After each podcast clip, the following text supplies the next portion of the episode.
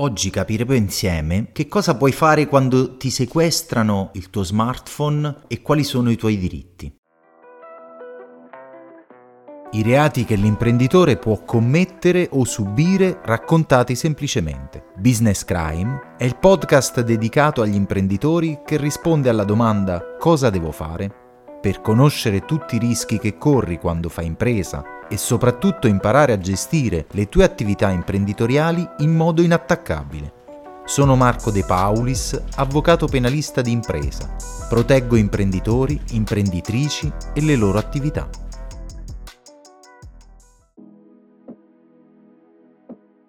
Il nostro smartphone è ormai il contenitore di tutta la nostra vita. Lì dentro ci conserviamo foto, video, messaggi, tutti i documenti. Ogni nostro piccolo aspetto privato è contenuto in quell'oggetto che, se pensate, è il nostro unico luogo riservato, in cui possiamo accedere soltanto noi. Non siamo mai soli a casa, non siamo mai soli in ufficio, non siamo mai soli in azienda. Nessuno però può accedere al nostro telefono se noi non lo vogliamo è il nostro rifugio riservato e sicuro. Riponiamo una fiducia infinita, massima in questo strumento che teniamo tutti i giorni nelle nostre mani, nella nostra tasca e lì dentro addirittura ci mettiamo le nostre password, il pin del bancomat. Con questo smartphone riusciamo ad accedere al conto corrente online, addirittura ad autenticarci presso gli uffici pubblici. Se per esempio abbiamo configurato sistemi di riconoscimento come per esempio il sistema SPID o altri sistemi di riconoscimento. E oltre a questo lì dentro teniamo tutti i numeri di telefono, i messaggi WhatsApp scambiati scambiati con gli amici, con il proprio partner, con i colleghi, quante comunicazioni, mail, messaggi abbiamo che però potrebbero svelare aspetti personali che non vorremmo mai far sapere a nessuno. Ah, un'approfondita analisi di, di, uno smartphone potrebbero emergere anche passioni sessuali, maldicenze circoscritte, quando per esempio chattando con un amico abbiamo parlato male di qualcun altro, delle foto scherzose, delle foto anche private. Alcuni di questi elementi, se fossero presi asetticamente, staccati dal contesto, potrebbero anche essere usati per dipingerci come persone spiacevoli, persone discutibili, con dei gusti anche particolari. Che questo è un problema? È un problema perché oggi come oggi c'è una tendenza alla spettacolarizzazione dei processi penali. Questa spettacolarizzazione provoca che ogni particolare della persona indagata in un processo venga sbattuto sui giornali e sulle televisioni. Soprattutto quando questi elementi riguardano aspetti sordidi della persona su cui si sta effettuando un'indagine. Guardate che le informazioni fuoriescono con una facilità incredibile dall'ambito giudiziario ed arrivano diciamo misteriosamente, nelle mani di giornalisti, tv e social media. Alla fine del processo poi potreste anche essere assolti o la vostra posizione archiviata, ma nel frattempo avreste potuto vedere la vostra vita distrutta, la vostra reputazione annientata. Perché? Perché nel frattempo, appunto, sono usciti fuori degli aspetti personali che invece dovevano rimanere privati, rimanere confinati lì nel vostro smartphone e non arrivare nelle mani dell'autorità giudiziaria e poi in qualche modo arrivare alla stampa. Il pubblico ministero, nell'ambito di un'indagine penale, può procedere a sequestrare il vostro cellulare e anche il vostro computer, copiando ed analizzando tutto quello che c'è lì dentro, tutto quello che è lì contenuto. Mi trovo spesso a vivere empaticamente le paure di uomini e donne, che nella maggior parte dei miei casi sono imprenditori, professionisti, funzionari pubblici,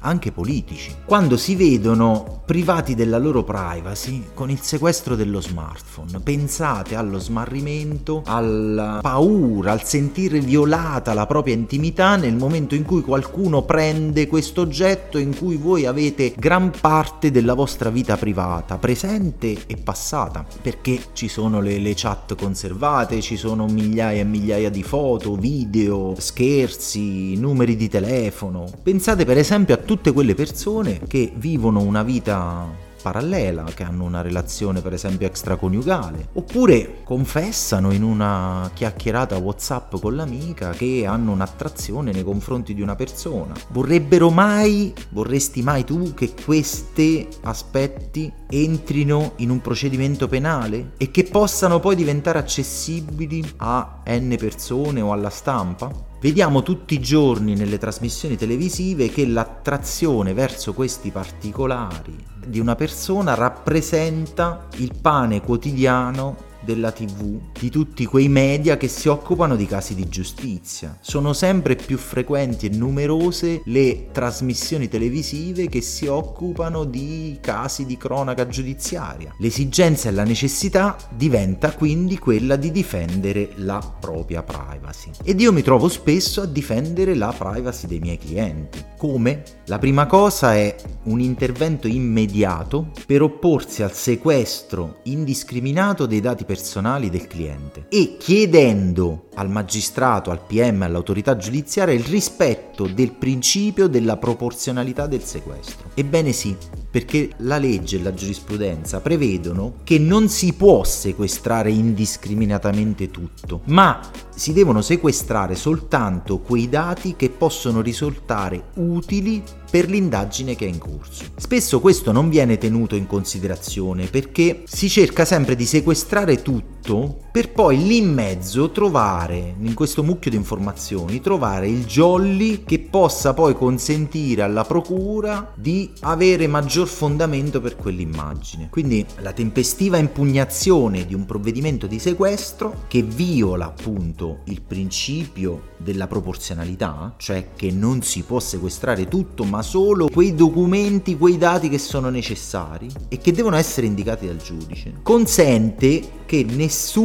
acceda a quei dati che vogliamo tenere riservati. Se non si interviene subito, si può verificare lo scenario che abbiamo descritto prima, vedendo esposti i propri segreti, la propria privacy al pubblico. Ho visto molto spesso i volti di chi era terrorizzato di veder messi in piazza i propri fatti, ridiventare felici e sereni nel momento in cui gli restituisco il cellulare e le copie dei dati che erano contenuti in quel cellulare. Questo è un principio che ormai è stato ampiamente ribadito dalla Corte di Cassazione, che ha proprio detto che non si può fare, che è illegittimo il sequestro ai fini probatori di una massa di dati informatici, senza che questi vengano prima selezionati e indicati anche i relativi criteri di questa selezione da parte del PM. Quando non c'è l'indicazione dei criteri e quando non vengono definiti i dati che devono essere sequestrati, l'attività fatta è totalmente illegittima, non c'è più possibilità di recuperare e quindi deve essere restituito all'imputato il cellulare, ma anche tutte le copie dei dati che nel frattempo sono state fatte. Perché? Perché non avendo selezionato solo i dati che servivano, quindi solo quelli potevano essere copiati, la copia integrale del dato è una copia illegittima che quindi deve essere restituita. Questo è quello che puoi fare e questo è quello che si deve fare, ma in una fase immediata al sequestro per difendere la propria privacy e per difendersi dalla pubblicazione, dal rischio di pubblicazione sui media, sulla stampa e in tv dei propri aspetti non personali, personalissimi.